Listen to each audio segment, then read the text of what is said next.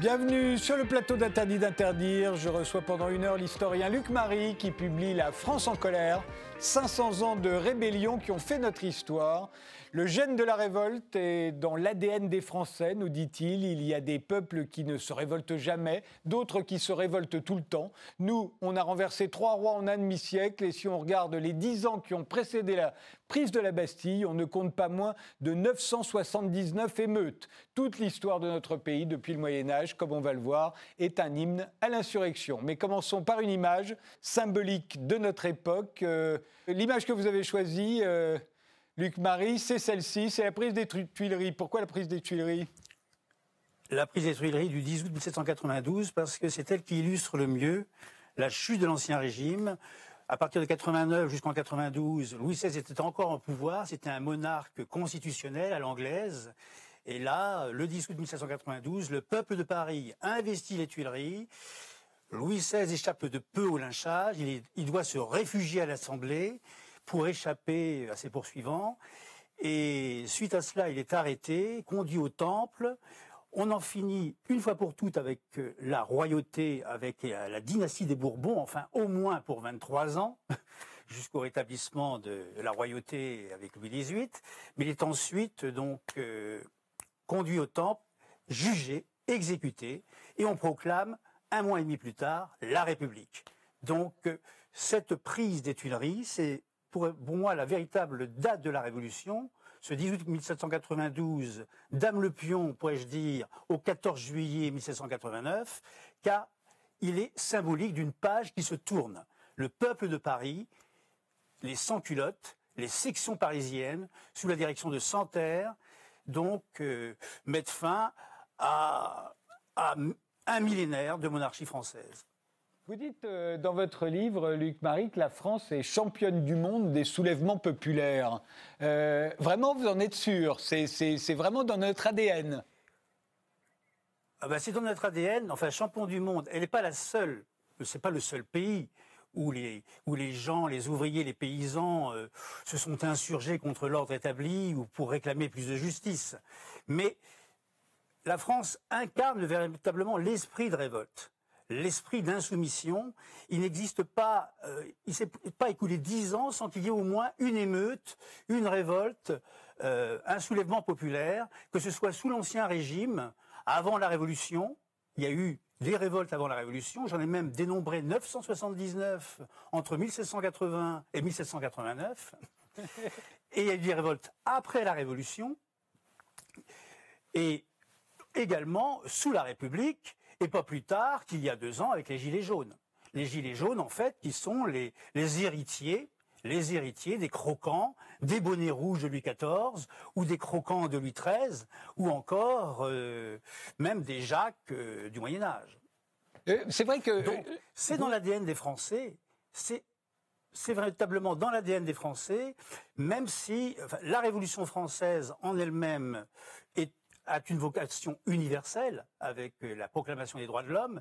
Il y a deux révolutions dans le monde d'ailleurs qui ont une vocation universelle, la révolution française et la révolution russe, la révolution bolchevique, qui d'ailleurs a, influencé beaucoup les mouvements populaires et les insurrections du XXe siècle via euh, son cheval de Troie en France, à savoir le Parti communiste français. La caractéristique de, la France, quand même, c'est qu'en un demi-siècle, on renverse trois rois, Louis XVI, Charles X, Louis-Philippe. Et, c'est vrai que quand on y pense, 50 ans, c'est la vie d'un seul homme.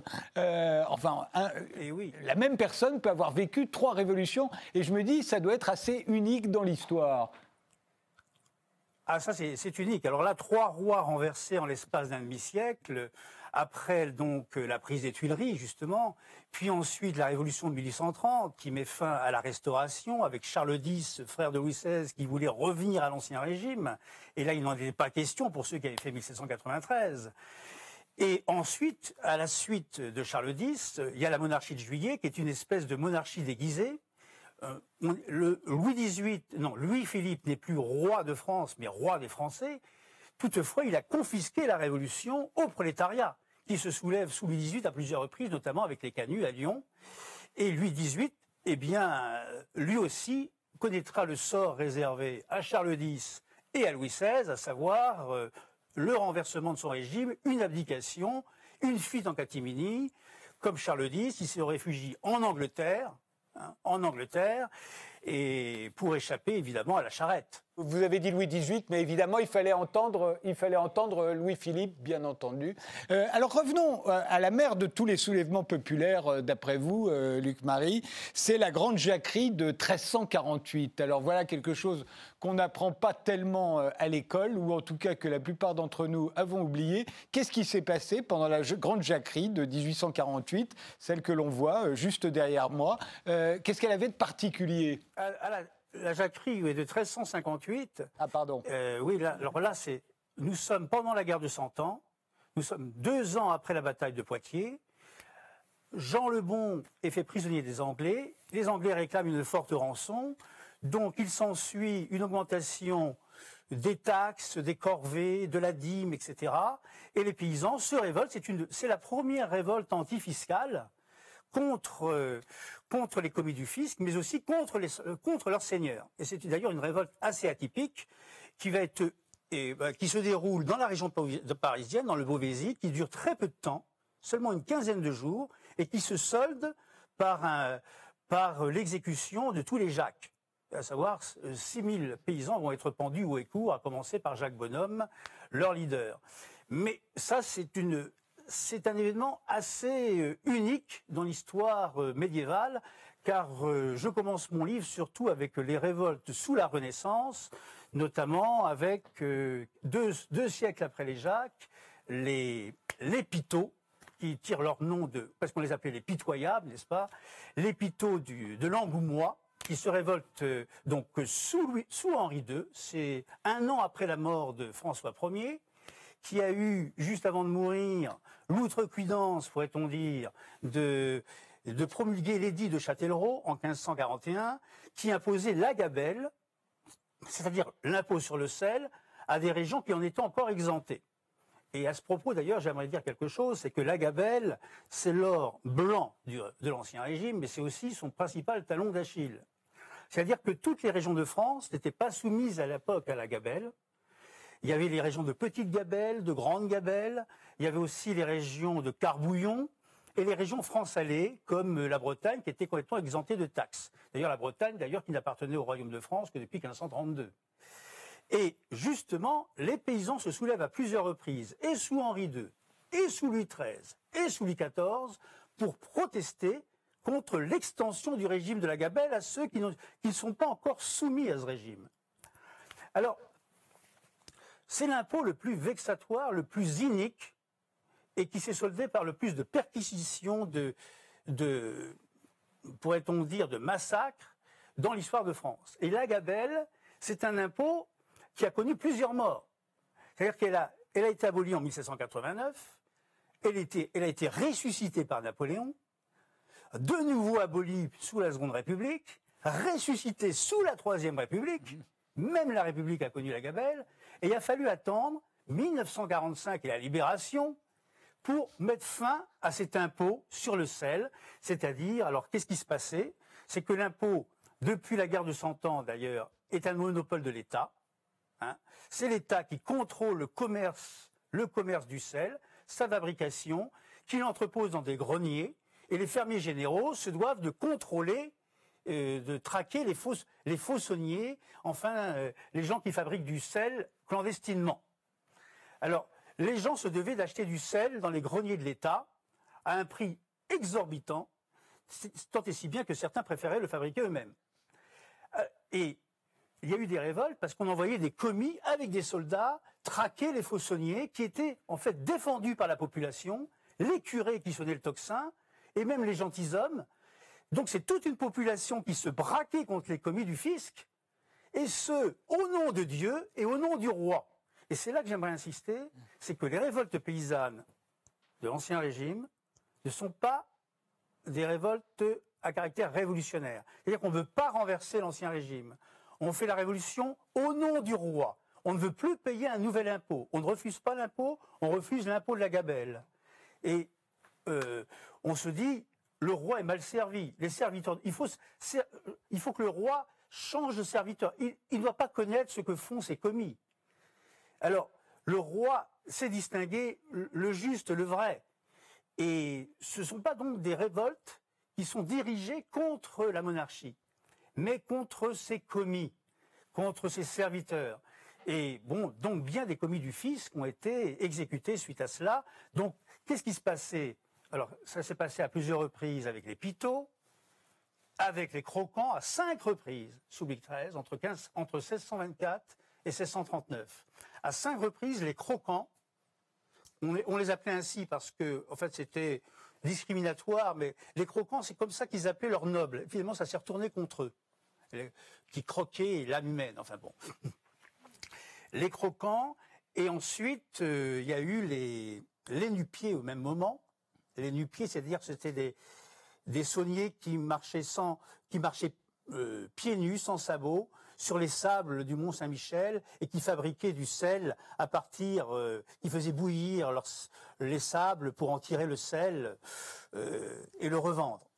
Ils revendaient seulement un quart de leur production au roi. C'est ce qu'on appelait le carbouillon. Alors là aussi, Louis XIII a voulu en finir avec ce carbouillon et demander la totalité de la production. Bon. Alors ce qui se passe, c'est que le peuple, lorsque les commis arrivaient dans les villages, le peuple se réunissait pour défendre les faussonniers, ainsi que le curé. Et on réunissait une armée de souffrance. La population entière se réunissait pour traquer les commis et on, on désignait un colonel. On désignait un colonel qu'on appelait le coronal, qui était un peu le gentilhomme du coin. Et ça s'est passé avec les pitots, avec les croquants, puis avec les nupiers, mais plus tard même avec les lustucrus. Les lustucrus sous Louis XIV. Donc, les révoltes paysannes, euh, ce ne sont, pas des ce, sont pas des gens qui veulent renverser la pyramide sociale. Hein, ce sont véritablement c'est une révolte conservatrice. Hein. On peut parler de révolte conservatrice et même d'économie morale qui s'oppose à l'économie fiscale du roi, mais pas au roi. Mais Luc Marie, euh, ce, sont, des révoltes, les révoltes que vous décrivez là, euh, toutes ces révoltes paysannes sous l'Ancien Régime, ce sont des, révoltes qui n'ont pas de, plan euh, prémédité. Il y, a, des armées de paysans qui se soulèvent, ils ont des leaders, mais au fond, on a l'impression que rien n'a été préparé. Et, d'ailleurs, dès qu'on va leur envoyer ah l'armée royale, elle est bien plus puissante et elle va les décimer à chaque fois. À chaque fois, c'est un massacre. Hein à chaque fois, ah ouais, ça se solde toujours par des échecs. Les leaders sont exécutés, écartelés, décapités. Euh, parfois, certains ont pu fuir. Mais euh, ça se solde toujours par des échecs parce qu'ils n'ont pas d'armes, ils, n'ont pas de canons, ils, ils manquent de discipline. Ils ont des chefs improvisés qui ne sont pas des chefs de guerre. Donc, l'armée royale en vient facilement à bout. Ce sont des révoltes qui dépassent rarement euh, un mois ou deux à l'exception euh, de la révolte des bonnets rouges euh, en Bretagne en 1675. Mais sinon, euh, elles sont vouées à l'échec. Cela étant, le roi utilise à la fois la carotte et le bâton, pourrais-je dire, c'est-à-dire la répression, mais aussi l'amnistie, parce qu'il ne veut pas, il utilise la répression à titre d'exemple et l'amnistie parce qu'il ne veut pas non plus s'aliéner toute la population. Et donc, la plupart des, euh, pour les nupiers, par exemple, beaucoup ont été envoyés aux galères, mais beaucoup d'entre eux aussi ont été amnistiés. La révolte des lustucrus, voilà quelque chose qu'on ignore totalement. Qui sont les lustucrus Alors le mot lustucru, ça vient de l'expression lustucru. Hein? Est-ce que tu l'as cru? Lustucru et euh, voilà, mais ce sont des croquants en fait les lustucrus. Hein. ce sont des croquants du boulonnais c'est donc dans la région, c'est donc, dans le nord de la France, en Picardie. Et en 1662, bien, Louis XIV a un désir de centralisation fiscale. Il veut que de l'argent rentre, c'est pas par souci d'égalité fiscale, mais il y a encore des régions qui échappent à la gabelle. Et le boulonnais, depuis euh, la guerre de Cent Ans, est exempt de taxes, de dîmes et, d'un certain nombre euh, d'impôts. Donc il veut mettre fin à ce privilège. D'ailleurs, encore une fois, c'est quand la royauté veut mettre fin aux privilèges de telle ou telle région que celle-ci se soulève. Hein. Et donc, euh, c'est pas par souci d'égalitarisme avec les autres.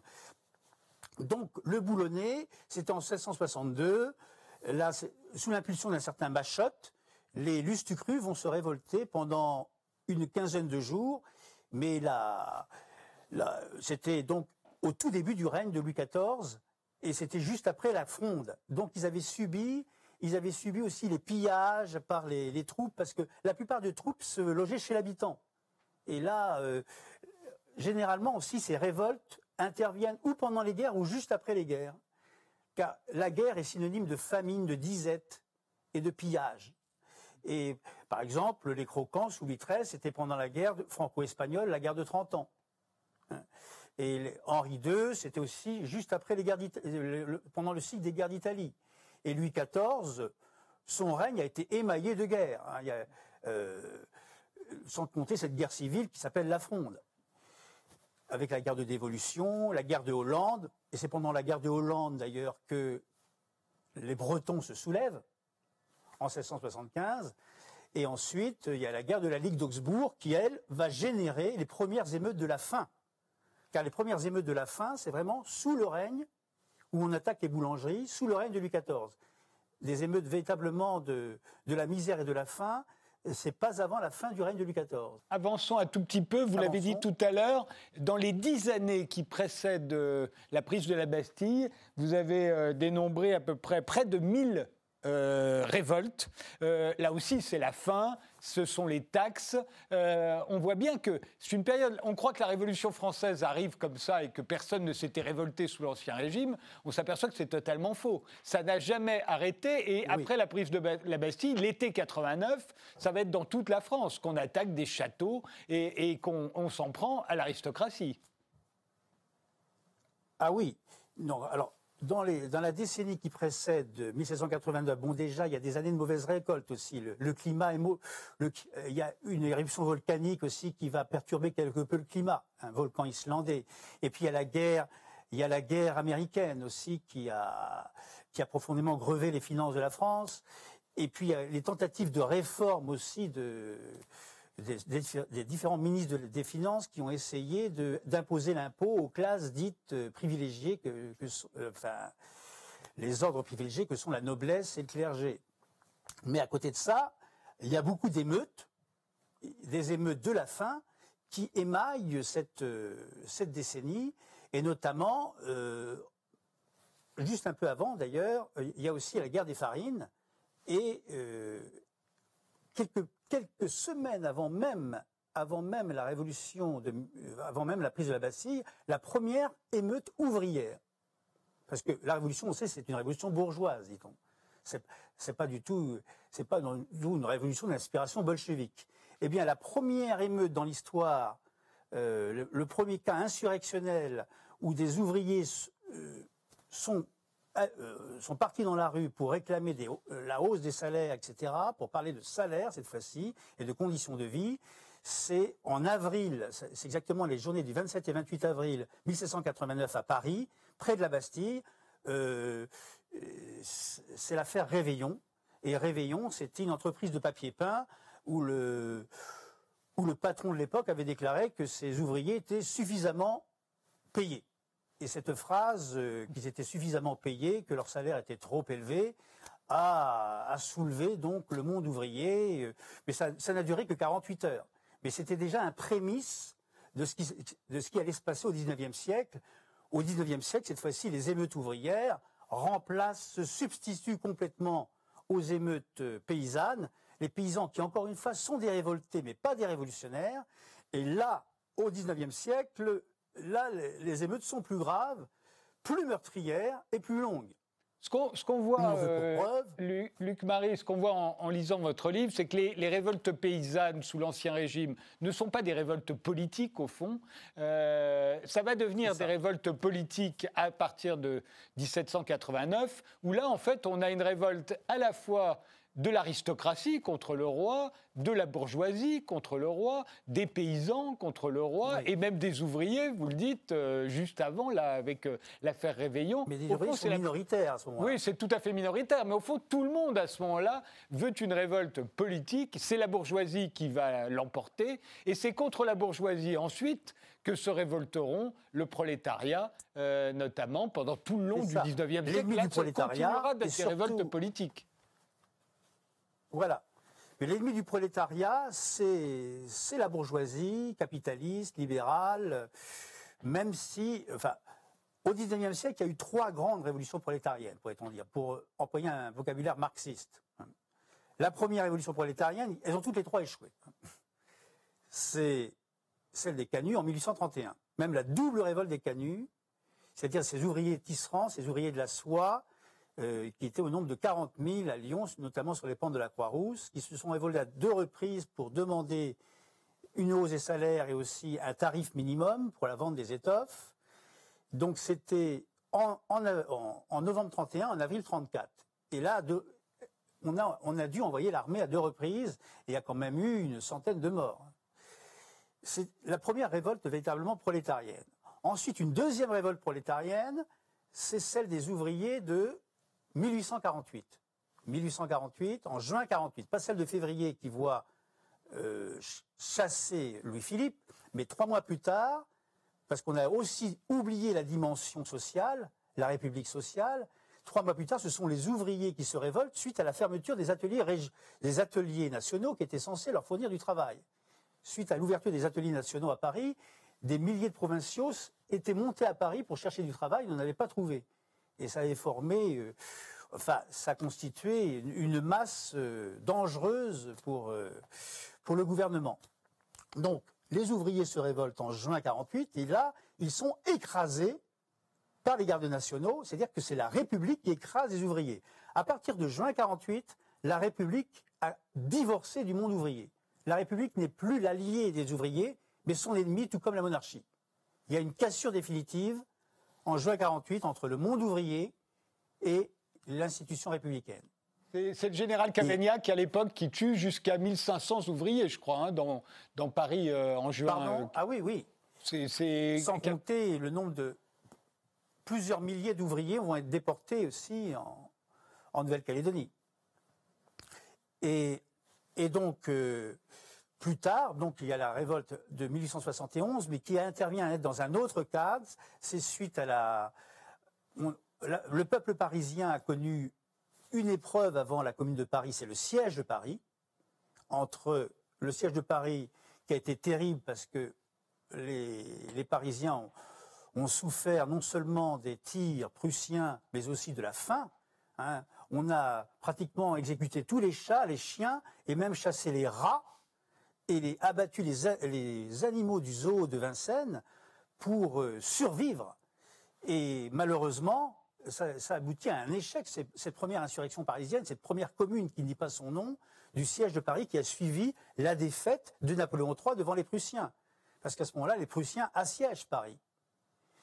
Et donc, après, en, en janvier 71, l'armistice est conclu avec les Prussiens, et quand la commune éclate en mars 71, on célèbre cette année le 150e anniversaire, eh bien, les Prussiens sont avec les Versaillais, avec euh, le gouvernement pour assiéger de nouveau Paris. Et comment commence cette commune? C'est quand le gouvernement de Thiers veut récupérer les canons, les canons de Montmartre, qui étaient au nombre de 227, ces canons qu'avaient fondu les Parisiens pendant le siège, c'était une valeur sacrée pour eux. Il fallait absolument pas que les soldats récupèrent ces canons. Et, d'ailleurs, quand les soldats sont venus récupérer les canons, la, foule s'est interposée. Et même les soldats se sont ralliés, se sont ralliés à la population. Les généraux ont été arrêtés. Et ça a été d'ailleurs les deux premières exécutions. Les généraux Lecomte et Clément Thomas qui ont été même pas exécutés, mais lynchés par la foule, dit-on. Et c'est comme ça qu'a commencé la Commune de Paris, qui se réfère d'ailleurs à 1793, parce que on va refondre le calendrier. On est de nouveau en l'an 79 de la République. Et alors, euh, je dis un petit mot pour la commune. Euh, la commune, elle n'est pas anticapitaliste. La bourse n'a pas été fermée. L'argent n'a pas été aboli. On ne s'est pas attaqué au capitalisme. La commune, les communards, euh, leurs trois diables, c'était la monarchie. Ils ne voulaient plus entendre parler de monarchie ou d'empereur en finir une fois pour toutes avec les empereurs ou les monarques.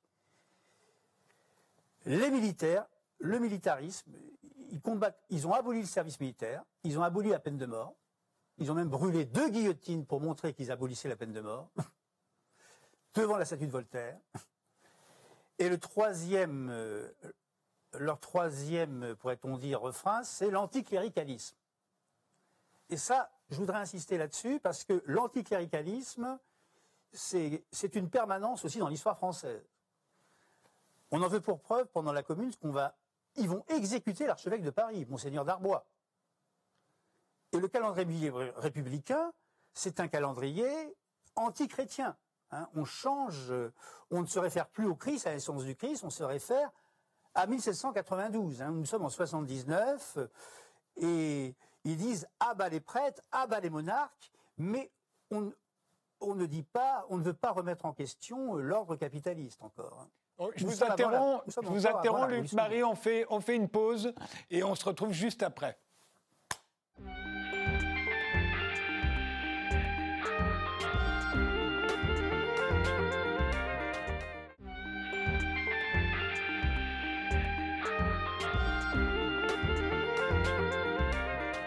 Nous sommes toujours avec l'historien Luc Marie qui publie euh, La France en colère, 500 ans de rébellions populaires qui ont fait notre histoire aux éditions Bûcher-Chastel.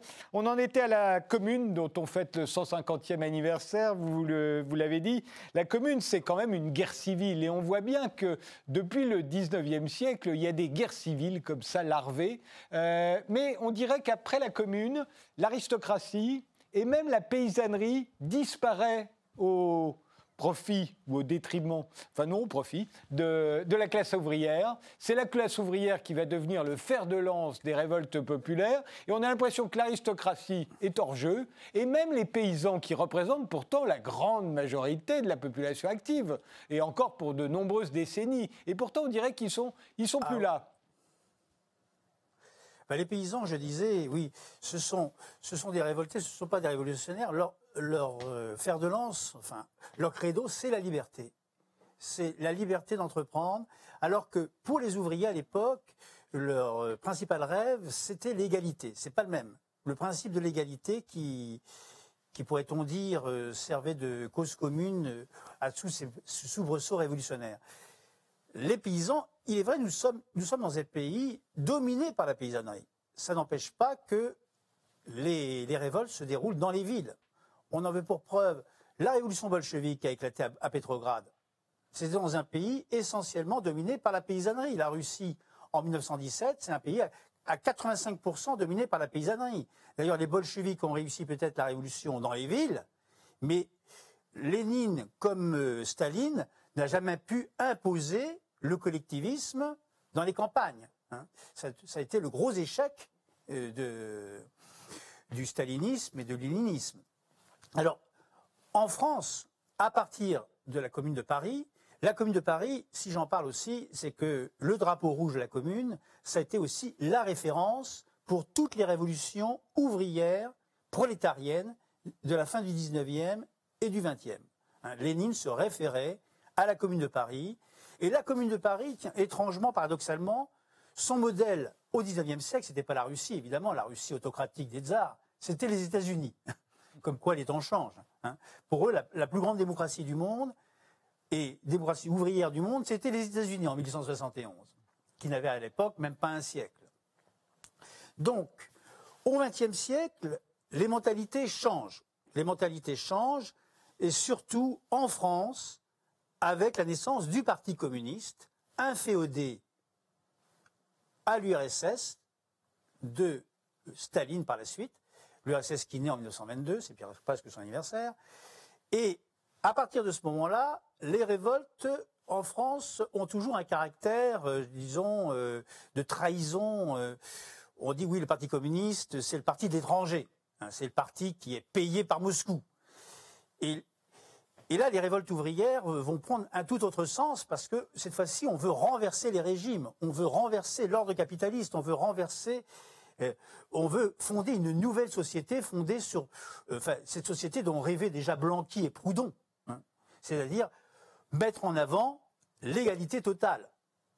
D'ailleurs, Gracchus Babeuf, sous la Révolution française, disait à ce moment-là tous les, estomacs sont égaux. Hein. Merci. C'est cela. Donc, euh, à partir, du XXe siècle, les ouvriers prennent la direction des opérations. Et surtout, surtout après la Seconde Guerre mondiale, où le Parti communiste a le vent en poupe. Parce que la, la, Seconde Guerre mondiale, le grand vainqueur de la Seconde Guerre mondiale, pour les masses populaires, c'est Staline. Staline, c'est un dieu vivant. C'est la mère patrie du communisme. Et en France, on a pratiquement 30% de communistes en 1945. On frôle la guerre civile. C'est une espèce de guerre civile froide, une guerre civile larvée. Mais pendant deux ou trois ans, on est au bord de la guerre civile en France. On en veut pour preuve les grèves insurrectionnelles de 47 et 48 ont commencé à Marseille, puis à Saint-Étienne. L'armée même et les, CRS se sont ralliés quelque peu aux ouvriers et on a frôlé véritablement euh, la révolution, si ce n'est que Staline a toujours dit à Thorez, l'insurrection en France, ce n'est pas pour maintenant. Faites preuve de retenue. A que le Parti communiste accompagnait les révolutionnaires en 47-48, mais ne voulait pas encore l'insurrection. Pourquoi? Parce que Staline leur disait on n'est pas prêt. On n'est pas prêt en 47-48. Pourquoi on n'est pas prêt en 47-48 Parce que il y avait en 47-48 en France 300 000 soldats américains. Et Staline sait qu'en 47-48, la guerre froide a éclaté. La principale lutte, c'est la lutte contre l'impérialisme américain. Il sait qu'il ne peut pas il ne peut pas vaincre l'Amérique en 47-48 parce que seule l'Amérique est détentrice à ce moment-là de l'arme nucléaire. Il faudra attendre 1949 pour que l'URSS ait à son tour l'arme atomique. Donc, Staline ne veut pas de conflit avec les États-Unis encore, et ni même de, grève, de grève insurrectionnelle en France en 47-48. Alors, il, a retenu le bras de Thorez. Il faut s'arrêter un instant parce qu'on a oublié complètement euh, ce qui s'était passé dans les années 47-48, les grèves de mineurs, euh, une, euh, quelque chose que vous rappelez dans votre livre qui est complètement oublié, c'est qu'à un moment, la CGT, des militants de la CGT font dérailler un train quand même. Et il y a 20 morts. C'est euh, c'est pas rien. On est à un moment où, où il y a des morts de part et d'autre, où la police tire sur la foule. Euh, c'est la dernière fois qu'on a connu ça en France. Hein. C'est la dernière fois qu'on a connu des morts lors d'une insurrection en France. Et bizarrement, Paris n'est pas l'épicentre de cette révolution, c'est plutôt la province. Ça commence à Marseille avec une grève euh, des tramways et ça s'étend euh, au charbonnage euh, du Nord-Est. Euh, ça dure un mois, fin 47, et ça reprend un an plus tard dans les charbonnages, aussi dans les mines, un an plus tard, suite au décret Lacoste qui voulait punir l'absentéisme des mineurs. Voilà. Et, et, donc là, il y a carrément des batailles rangées entre policiers, entre CRS et mineurs. Et à Saint-Étienne même, il y a des coups de feu qui sont donnés, trois ouvriers, trois grévistes tombent, et suite à cela, on craint le pire. Et en, en 47, on fait même dérailler un train, le train Paris, Paris-Tourcoing, Paris-Tourcoing à la hauteur d'Arras. Les ouvriers CGT, d'ailleurs, le Parti communiste ne l'a jamais reconnu, ça, mais il y a quand même une vingtaine de morts, dont un militaire euh, haut gradé, qui compte parmi ses victimes. Quoi. Et il faut savoir aussi qu'à ce moment-là, au pouvoir en France, le, ce sont les socialistes. Hein. Vous avez parlé de Lacoste. Lacoste, qui sera le résident euh, du gouvernement français en Algérie au pire moment de la guerre d'Algérie, sous euh, Guy Mollet, ah qui est socialiste également. Le ministre de l'Intérieur, c'est Jules Mock, c'est lui qui fait tirer sur les ouvriers. Euh, et eh bien, Jules Mock, d'ailleurs, qui va licencier tous les CRS, il va licencier tous les CRS qui, avaient un peu trop de sympathie vis-à-vis, euh, qui étaient issus des milices patriotiques.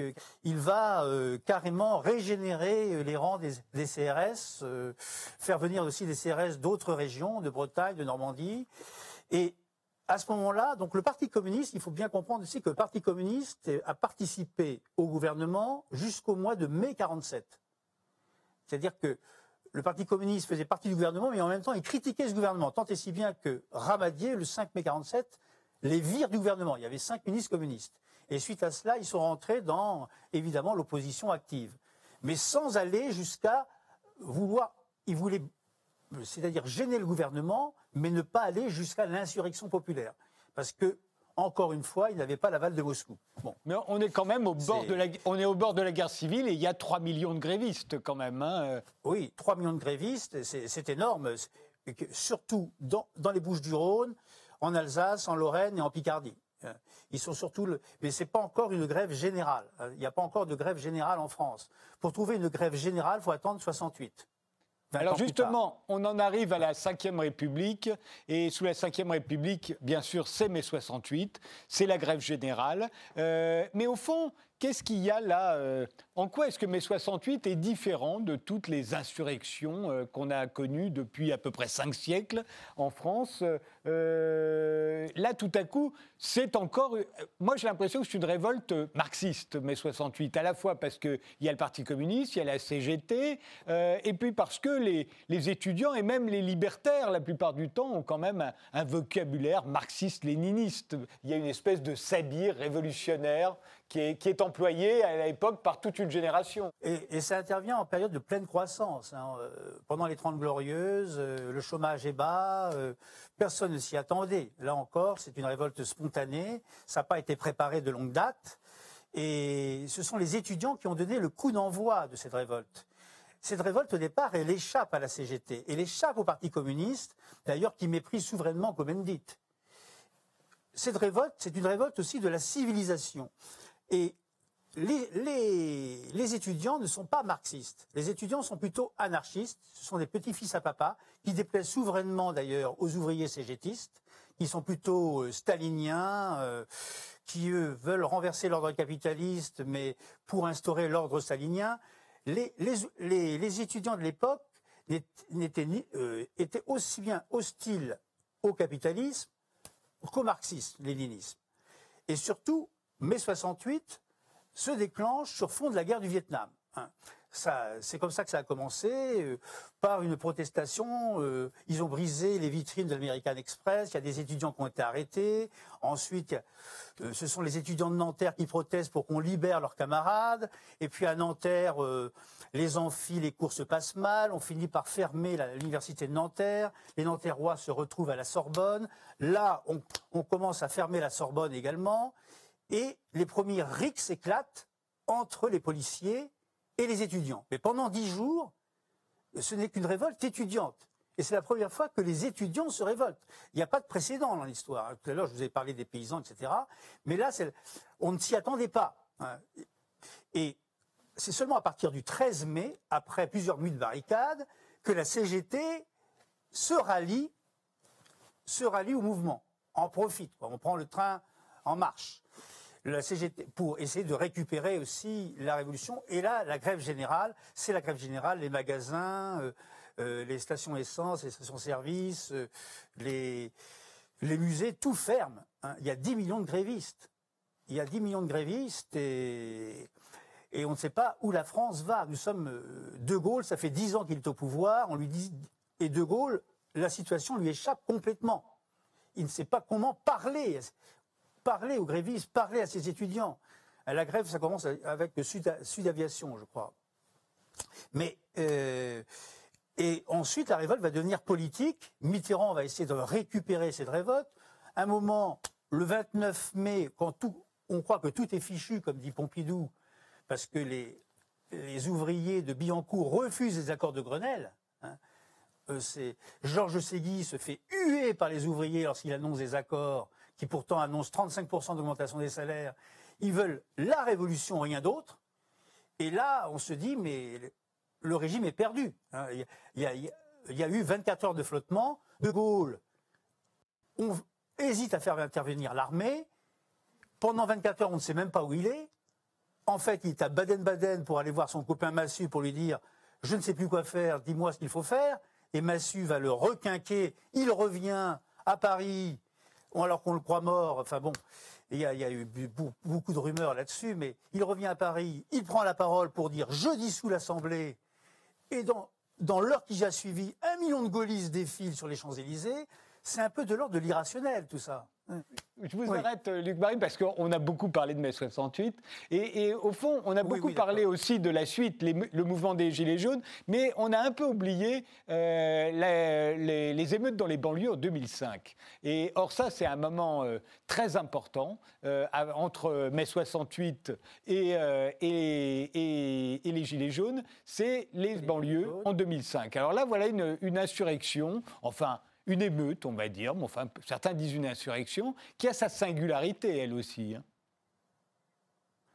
Ah ben oui, parce que là, euh, ce n'est ni une révolte paysanne, ni une révolte ouvrière, ni une révolte étudiante. Euh, elle n'est pas parisienne, euh, ce ne sont pas les campagnes ou les villes, ce sont les banlieues qui, pour la première fois, entrent en ébullition suite, euh, suite à la mort de deux adolescents qui étaient poursuivis par des policiers qui se sont réfugiés dans une centrale électrique et qui ont été électrocutés. Et suite à cela, mais ça, c'est pas la première. En même temps, c'est le premier mouvement d'importance parce que ça, a gagné toutes les banlieues. Hein, c'est un phénomène de contagion et d'imitation aussi. Et ça a duré trois semaines. C'est vrai que c'est la première fois dans l'histoire de France, mais il y avait déjà eu des émeutes dans les années 80, euh, mais qui n'avaient concerné qu'une qu'une banlieue ou deux, mais jamais comme ça une propagation à l'échelle nationale. Et c'est en cela qu'elle est singulière. Et elle est singulière aussi parce qu'il n'y a pas eu de mort par la suite. Et même, je parlais de mai 68, mais il n'y a pas eu de mort en 68 suite euh, aux bagarres, aux émeutes, etc. Ce sont des émeutes sans mort. Et même, je dirais, même les émeutes des Gilets jaunes, il n'y a pas eu non plus de, il n'y a pas eu de fusillade, comme dans un pays, dirait-on, dictatorial. Mais la Ve République, on peut dire, a su gérer toutes ces émeutes. La Ve République n'est à l'origine d'aucun, homicide, que ce soit en mai 68, en 2005 ou en 2018. Mais justement, aujourd'hui, on a, euh, il reste comme, euh, comme des fronts euh, on, parle souvent de guerre civile en France. On dit que c'est une espèce de maladie nationale. On aurait la tentation en permanence de la guerre civile. Et on voit bien qu'il y, aurait un front avec les banlieues qui se sont révoltées en 2005. Il y aurait un front avec les classes populaires, plus généralement, qui se révoltent avec les, avec les gilets jaunes. les gilets jaunes qui arrivent là-dessus, pour vous, vous le voyez comment? Les gilets jaunes. Ben là, les gilets jaunes, d'ailleurs, euh, ils n'ont pas véritablement de programme politique. Euh, ils sont, bon, ce sont des extrémistes de gauche et de droite. c'est la France des campagnes, pour une fois, qui défie la France des villes. Mais ce sont aussi, euh, c'est la France des pauvres qui défie celle des riches. Mais en même temps, c'est pas d'inspiration marxiste. C'est la première révolte post, post-guerre froide, pourrait-on dire. C'est la première révolte populaire post-guerre froide. Mais en même temps, euh, les banlieues ne se sont pas reconnues dans le mouvement des Gilets jaunes. Hein. Les banlieues n'ont pas bougé lors du mouvement des Gilets jaunes. C'est pour eux, ils ne veulent pas côtoyer aussi des extrémistes parce que, les, parce que les, la France périphérique n'avait peut-être pas bougé pendant les, pendant les manifestations en banlieue de 2005. Et vous dites que ça n'est pas politique, mais il y a quand même très vite des revendications en ce qui concerne la, la, démocratie directe, euh, le RIC, etc. etc. Et ça va être très présent. Ça va être très présent pendant toute la révolte des Gilets jaunes qui dure quand même quasiment un an. On ne parle pas que de l'augmentation du prix de l'essence, on parle politique du prix de l'essence. C'est vrai que ça a débassé largement. Il, partait, euh, il voulait aussi réinstaurer l'impôt sur la fortune. Et c'est quand même un mouvement anti-élitiste, anti-riche, dans lequel pourraient se reconnaître beaucoup d'ex-communistes. Il est vrai. Mais en même temps, ils, ne se reconnaissent dans aucun parti. Ils n'ont même pas de leader. C'est en ça que c'est atypique aussi. C'est la première fois qu'on voit une révolte sans leader. Dès qu'il y en a un qui, dépasse la tête, on, lui, coupe la tête. Mais c'est une révolte aussi euh, qui, en veut beaucoup euh, à la personne même du président. on, a voulu sa tête, hein. notamment euh, lors de, sa sortie, là, j'ai oublié le nom de la ville. Je ne peux pas vous aider. Euh, il y a une. mais il a fait une, petite excursion dans un hôtel de ville qui avait été incendié là par par les gilets jaunes et, son cortège a été poursuivi par des gilets jaunes. Et Macron, euh, il a pour, pour, pour, la première fois, on a personnifié même personnifié le, la, la révolte. On a, il, fallait que sa tête tombe absolument. On a déjà ça pendant. On a déjà ça pendant mai 68. C'est très antigaulliste, euh, mai 68. Euh... Antigaulliste, mais pas à ce point-là. Là, c'est beaucoup plus personnel encore que. C'est encore beaucoup plus personnel qu'en qu mai 68, je trouve. Enfin, toujours est-il que oui, il y, a un programme politique, il y a un programme politique, mais il n'y a pas de, euh, il n'y a pas de leader, il n'y a pas de vision à long terme, et il n'y a pas de, de véritable stratégie de changement de la société. On ne veut pas changer la société, on veut faire en sorte que euh, les plus démunis puissent vivre mieux. C'est une envie de vivre mieux, mais non pas empêcher les, non pas euh, renverser la pyramide sociale. Vous dites, euh, enfin, vous reprenez en exergue de votre livre euh, une phrase euh, célèbre que vous attribuez à André Froissart, mais je ne connais pas André Froissart. Je me suis toujours demandé qui avait dit cette, qui avait dit cette phrase. C'est que les Français aiment la révolution, mais ils n'aiment pas le changement. Et au fond, elle a l'air assez vraie. On aime la révolution, on n'aime pas le changement, mais après tout, on se dit que c'est peut-être pas les mêmes parmi les Français, ceux qui aiment la révolution et ceux qui n'aiment pas le changement. Ils sont peut-être aussi nombreux d'un côté comme de l'autre. Ah oui, ça. Euh, là, tout à l'heure, je parlais des révoltes paysannes. Ce sont des gens qui, justement, se sont révoltés euh, contre le changement. Mais ils n'étaient pas révolutionnaires. Hein. C'est l'exemple typique de Français qui se révoltent pour protester dès qu'il y a un changement, dès qu'on s'attaque à leurs privilèges. Mais, l'esprit de révolte, euh, l'esprit de révolte existe depuis cinq siècles, et je pense encore que si la France existe dans cinq siècles, il y aura toujours des révoltés de toute façon, il y aura toujours des mécontents. Hein. C'est Sylvain Tesson qui disait la France est un paradis où les gens se croient en enfer. Je trouve qu'il résume assez, enfin où les gens se croient, où certaines personnes se croient en enfer. Mais, il n'y a pas de meilleur régime. Enfin, finalement, un pays où on peut se révolter en permanence, c'est un pays où la liberté, on peut dire qu'il y a un certain degré de liberté. On pourrait dire aussi que là où on ne se révolte pas, c'est parce qu'on est vraiment heureux. Euh, il y a des pays qui ne se sont jamais révoltés. Euh, euh, Sioran parlait de la Roumanie, qui était son pays natal, comme un pays où on ne s'était jamais révolté. Et même dans la, au moment de la révolution de 89 contre Ceausescu, on a dit, au fond, ce n'est pas une vraie révolution, c'est une révolution qui a été faite par l'entourage de Ceausescu pour se débarrasser de Ceausescu. Oui, oui. mais il y a peut-être des pays comme ça où on ne se révolte jamais, et, et nous, où on se révolte tout le temps on se révolte tout le temps. Euh, oui, on est champion du monde, champion du monde des révoltes. Euh, mais on incarne surtout l'esprit de révolte. On incarne l'esprit de révolte. Et même aux yeux du monde, on incarne l'esprit de révolte. La France, quand vous partez en Chine, ben, j'étais en Corée du Nord il y a deux ans, qui est un pays où on ne s'est jamais révolté, parce que c'est un pays paradisiaque, n'est-ce pas? Mais en Chine, pour eux, la France, euh, ça reste le pays de la Révolution. De la Révolution. Les Français, pour eux, ce sont des gens qui ne se laissent pas faire. Hein. Je parle avec des Chinois, c'est le pays de la liberté parce que c'est le pays où on peut renverser un régime quand on n'est pas content. D'ailleurs, c'était un peu l'image qu'avaient les États-Unis auprès des Français. dans la Constitution même américaine, on peut renverser un régime s'il ne fait pas le bonheur du peuple. Hmm. Il est dit.